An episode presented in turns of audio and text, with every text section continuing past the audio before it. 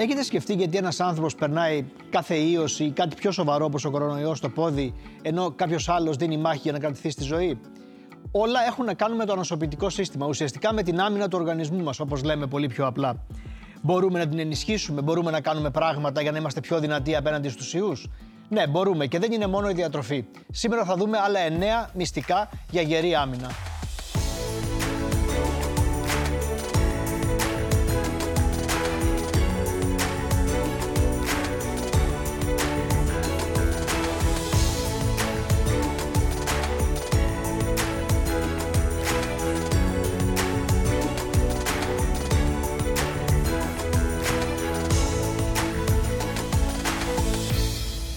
Παραμονές Χριστουγέννων και έχω δύο λαμπερές κυρίες απέναντί μου.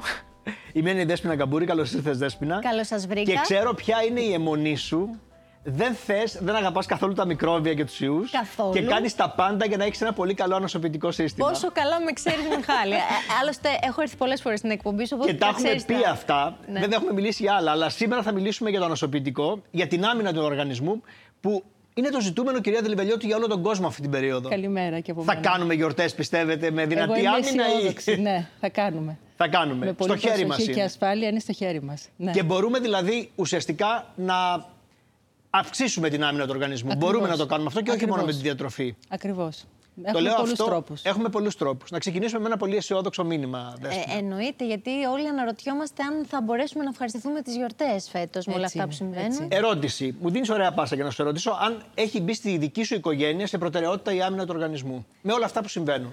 Ε, η άμυνα του οργανισμού στη δική μας οικογένεια δεν μπήκε μόνο με αφορμή τον κορονοϊό, που σίγουρα τώρα είναι ένα θέμα που καίει, αλλά με αφορμή το γεγονός ότι τα παιδιά μου είναι σε μια ηλικία προσχολική και σχολική.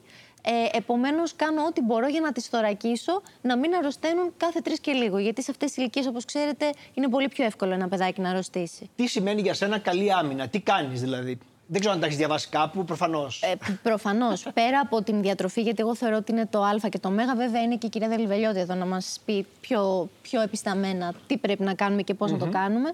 Ε, υπάρχουν και διάφορα συμπληρώματα ε, τα οποία εμπιστεύομαι. Και φροντίζω τις περιόδους που ξέρουμε ότι τα παιδάκια κολλάνε πιο εύκολα να, να τους τα δίνω. Εκτός από τη διατροφή, για σένα τι κάνεις; Κάνω... Ας τα παιδιά και τον άντρα σου στην άκρη για λίγο.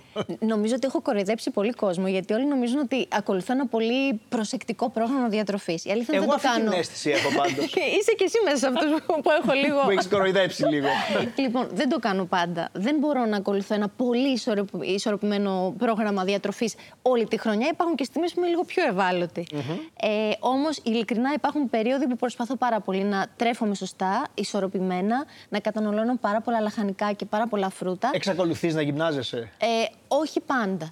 Σου λέω, είναι ανάλογα με τις περιόδους που αισθάνομαι ψυχολογικά καλά για να το κάνω. Και η ερώτηση είναι πόσο συχνά είσαι ψυχολογικά καλά, γιατί και αυτό έχει πολύ μεγάλη σημασία με την άμυνα του οργανισμού. Θα το δούμε παρακάτω.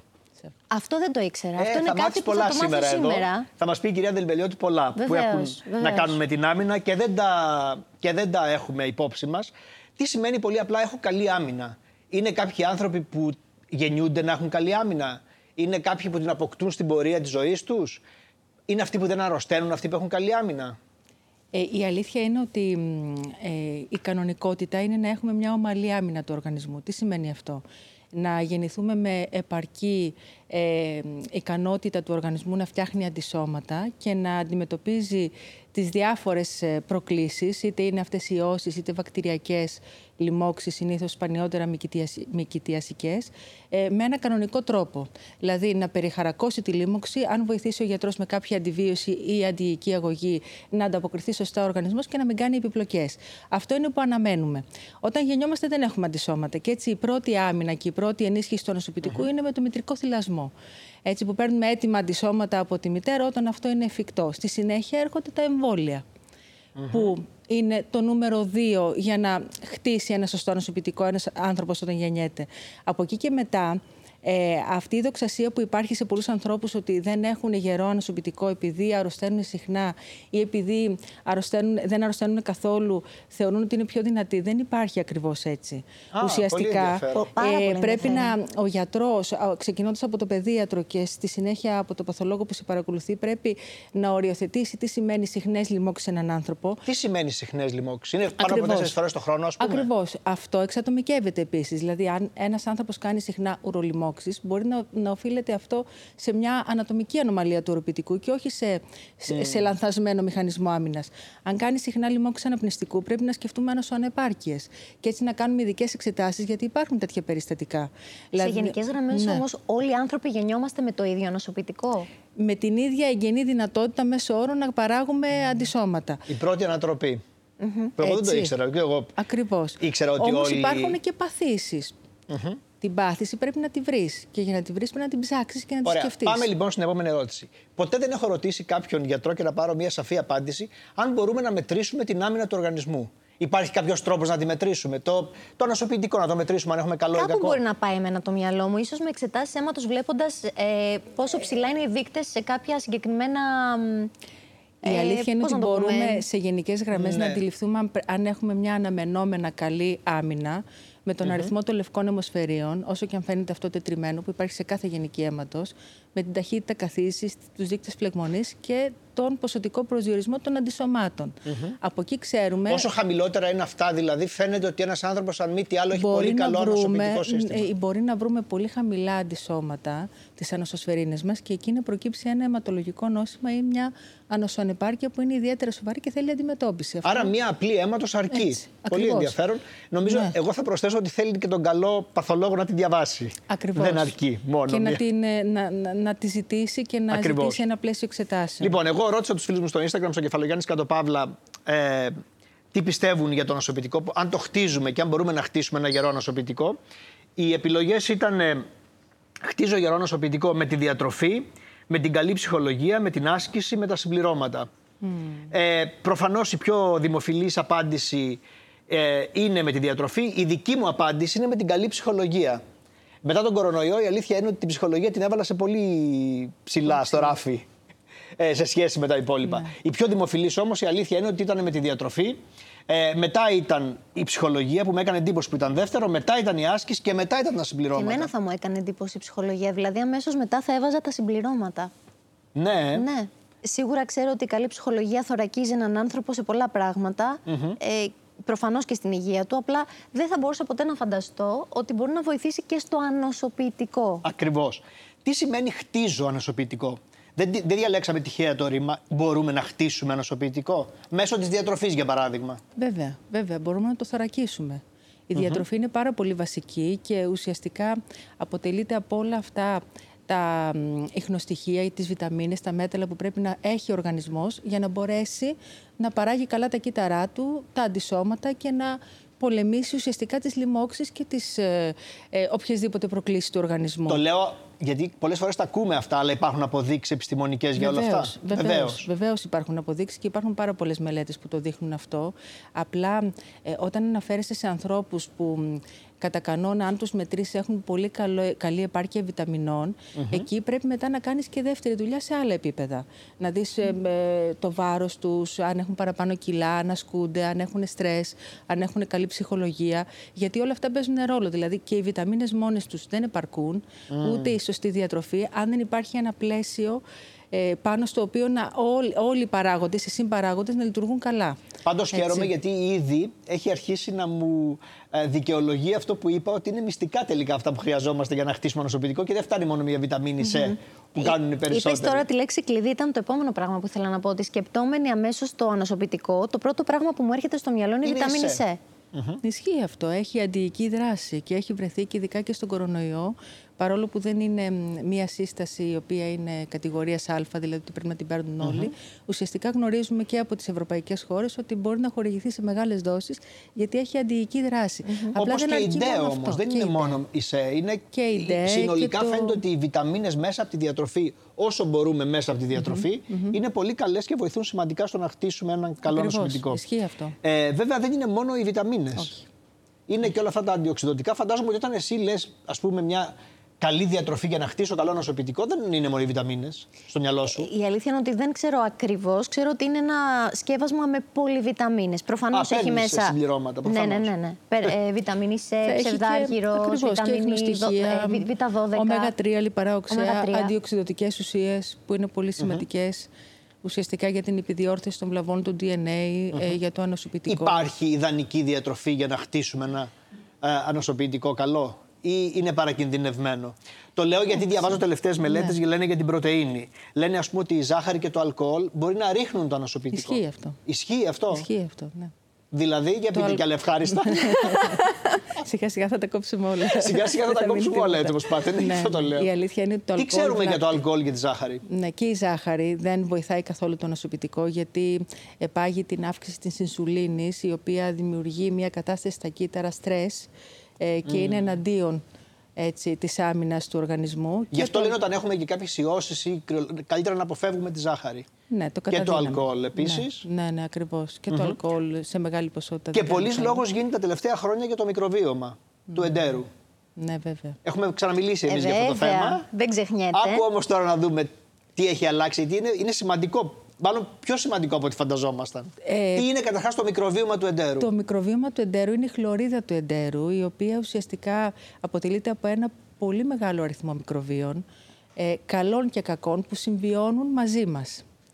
Η όλη ιστορία είναι ότι αυτά τα μικρόβια δεν υπάρχουν απλά εκεί, όπως νομίζαμε παλιότερα, και ουσιαστικά θα έχουμε πρόβλημα μόνο αν καταστραφούν όλα ή αν πάθουμε μια διάρρεια.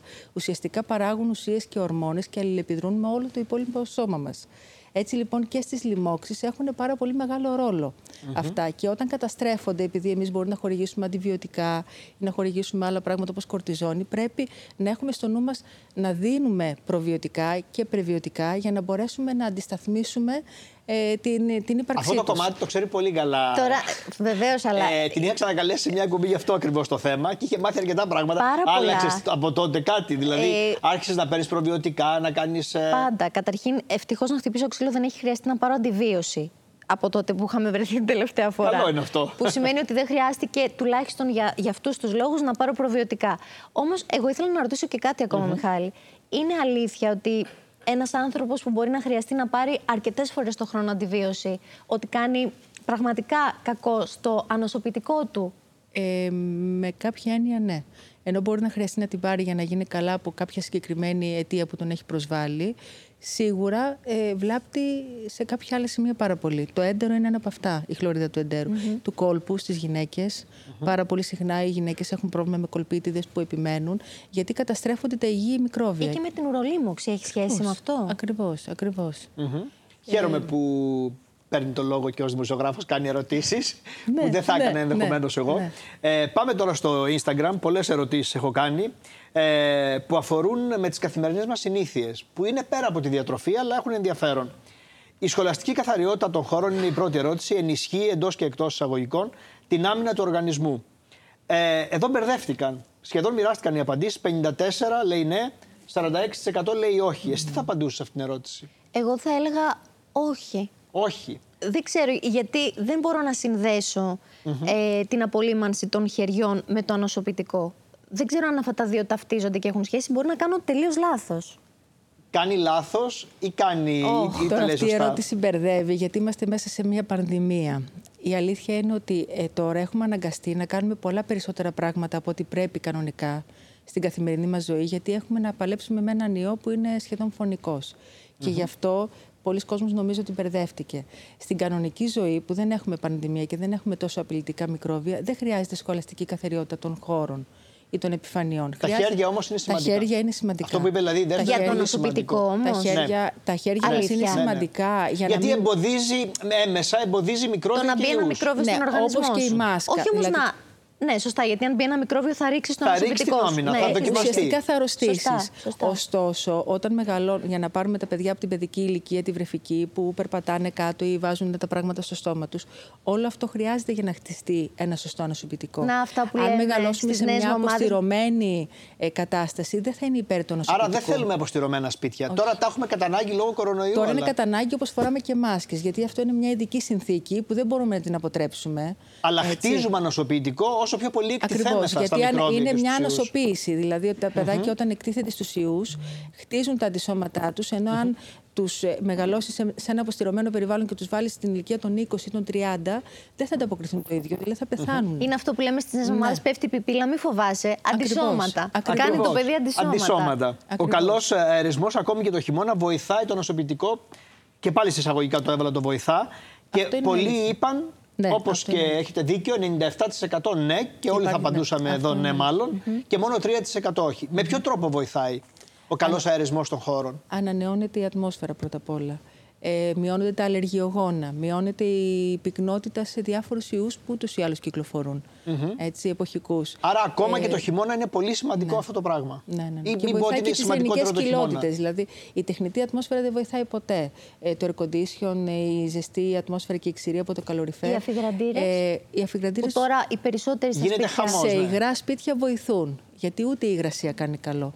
Ε, οι ειρηνικοί βλενογόνοι έχουν μάθει να, να ανταποκρίνονται πολύ καλά στο φυσικό περιβάλλον.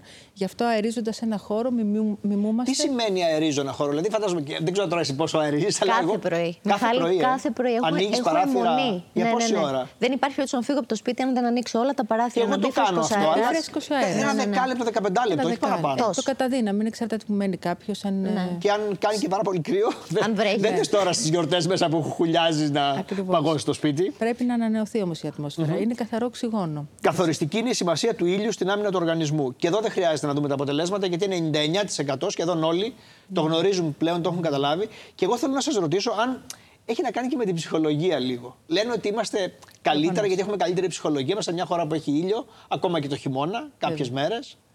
Ε, θα συμφωνήσω. Πρόσφατα είχα κάνει και ένα ταξίδι στη Βιέννη και έμαθα από ανθρώπους εκεί Που ζουν εκεί. που ζουν εκεί ότι υπάρχει ένα πολύ μεγάλο ποσοστό αυτοκτονιών γιατί δεν, έχει, δεν είναι μια ηλιόλουστη χώρα όπως είναι η δική Δεν μας. υπάρχει το φως, αυτό το φυσικό φως. Ακριβώς. Οπότε με, με βρίσκει σί- σίγουρα σύμφωνη. Απλά υπάρχουν και κάποιοι άνθρωποι σαν εμένα που βλέπουν τη βροχή και χαίρονται.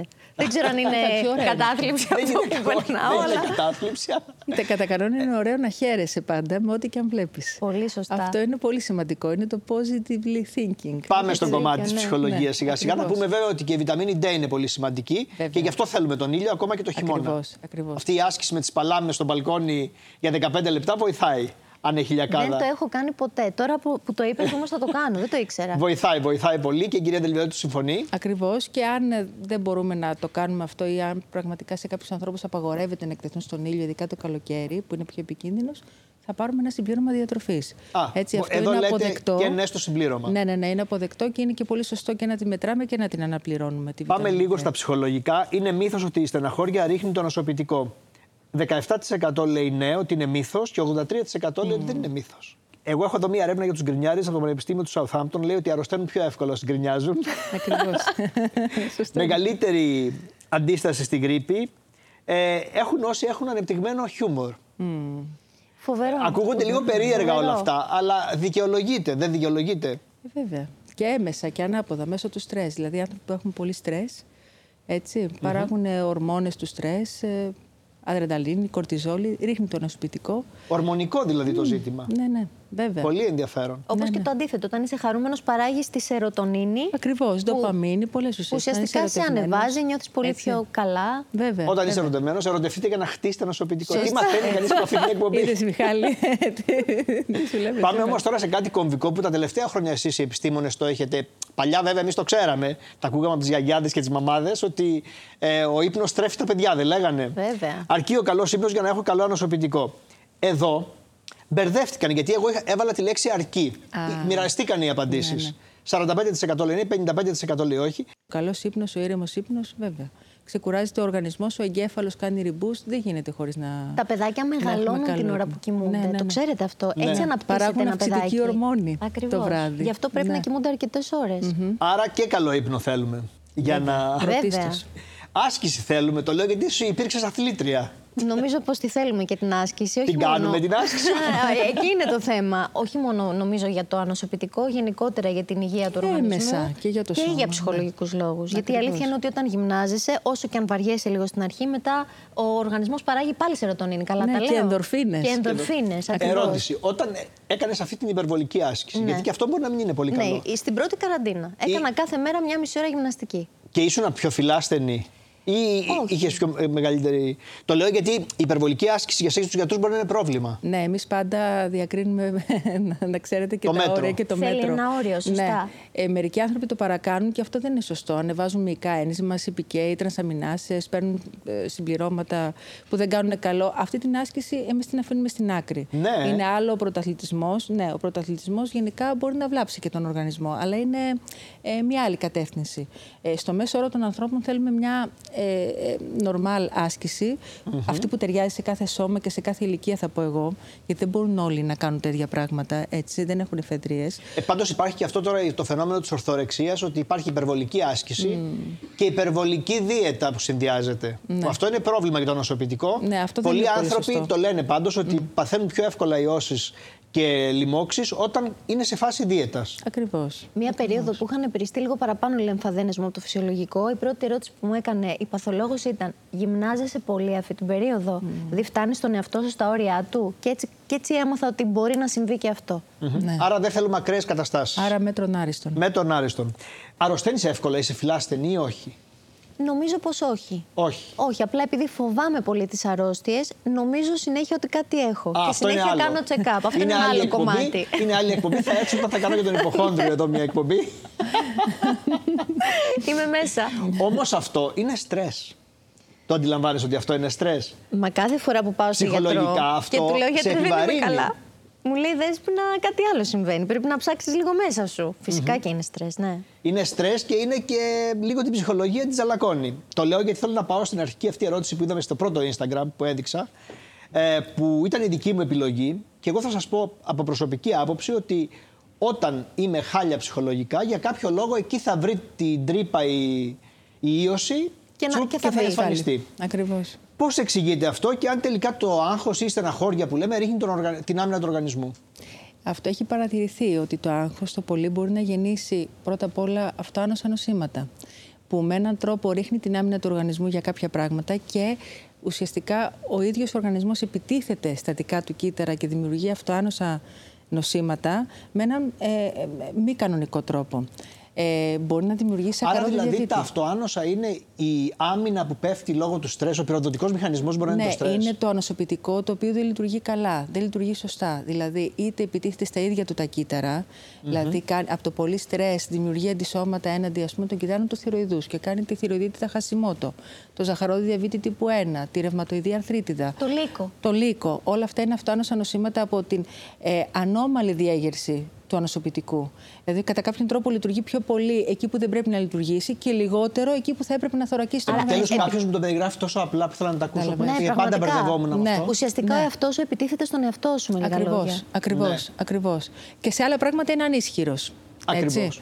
Έτσι. Το ίδιο συμβαίνει και με το διαβήτη. Ακόμα και με το διαβήτη τύπου 2 που έχει σχέση και με τα παραπάνω κιλά και την παχυσαρκία, υπάρχει μια ε, ακανόνιστη έκρηση ινσουλίνης, μια δηλαδή μη νορμογλυκαιμία. Και αυτό το στρες μπορεί να το ευωδώσει. Γι' αυτό και πολλοί κόσμοι χωρίς να το ξέρει, ε, σου αναφέρει όταν έρχεται στο ιατρείο και διαπιστώνεις εσύ ένα νόσημα και λες: Πέρασες κάτι, πέρασε ένα πολύ δυνατό στρες, σου λέει. Και ουσιαστικά μετά από αυτό το στρες έχει αποκαλυφθεί μια αρρώστια που δεν Ναι. την ήξερε. Ωραία. Εμείς εδώ, επειδή έχουμε λύσεις όμως και έχουμε και πάντα στη ζυγαριά από την άλλη πλευρά να βάλουμε κάτι πιο θετικό, θέλω να ρωτήσω τη Δέσποινα αν έχεις σκεφτεί ποτέ αν οι κοινωνικοί δεσμοί, ή ο δεσμός της οικογένειας, τα παιδιά, μπορεί να χτίζουν καλό νοσοποιητικό.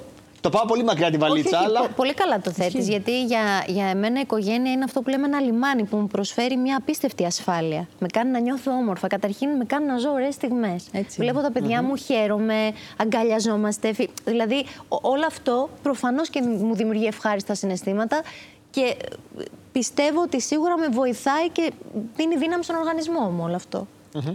Πάντως η αλήθεια είναι ότι υπάρχουν πάρα πολλές μελέτες τα τελευταία χρόνια που μιλάνε για τον κοινωνικό ιστό, για τους φίλους, για μια συζήτηση πόσο μπορεί να σε βοηθήσει να βγεις από ένα διέξοδο τέτοιο ψυχολογικό και να σε βοηθήσει να χτίσεις άμυνα. Ακριβώς. Και Απίστευτο μια είναι καλή αυτό. ψυχική υγεία. Αυτό που είπε η Δέσποινα είναι πολύ σωστό και διάβαζα πρόσφατα μια μελέτη ότι μια αγκαλιά την ημέρα διάρκειας 10 δευτερολέπτων μπορεί να ενισχύσει και το νοσοποιητικό και να μας ε, ενισχύσει την ψυχολογία. Μέσω ορμονών, παράγεται Τέλειο. ο κοιτοκίνη. Είναι φοβερό, ε. Είναι φοβερό. Οπότε Εγώ θα έλεγα όμως αγκαλιαζόμαστε να μην με πάμε σε ασφάλεια. πολλές αγκαλιές αυτή την περίοδο, γενικώς. Και να διασκεδάσουμε Έτσι, με μέτρο με όμως μέτρο και και, με, ασφάλεια. και με Γιατί ασφάλεια. έχουμε και Γιατί το COVID. λέω, μην πάμε στο άλλο άκρο, γιατί τα ποτά, πώς το λέγεται το τραγούδι, τα τσιγάρα Τα και τα ποτά και τα ξενύχτια. ξενύχτια. Ναι, αυτά δεν βοηθάνε το νοσοποιητικό. Όχι. Σίγουρα το τσιγάρο όχι, ούτε το ξενύχτη, ούτε το πολύ ποτό. Τα είπαμε όχι, νομίζω. Όχι, όχι, όχι. Χρειάζεται μέτρο σε όλα. Το τσιγάρο εδώ και χρόνια έχει καταρριφθεί από πολλές απόψεις και τώρα με τον κορονοϊό, αλλά και για τις λοιμώξεις του αναπνευστικού, για τις κακοήθειε. Καλά, έχουμε πει τόσα πολλά για το τσιγάρο που είναι πια σαν να μην λέμε τίποτα. Ε, Ακριβώς. Νομίζω Νομίζω- ότι πλέον είναι περιττό. Σας Δηλαδή, το ευχαριστώ κόσμο- πάρα πάρα πολύ για την ενδιαφέρουσα αυτή κουβέντα.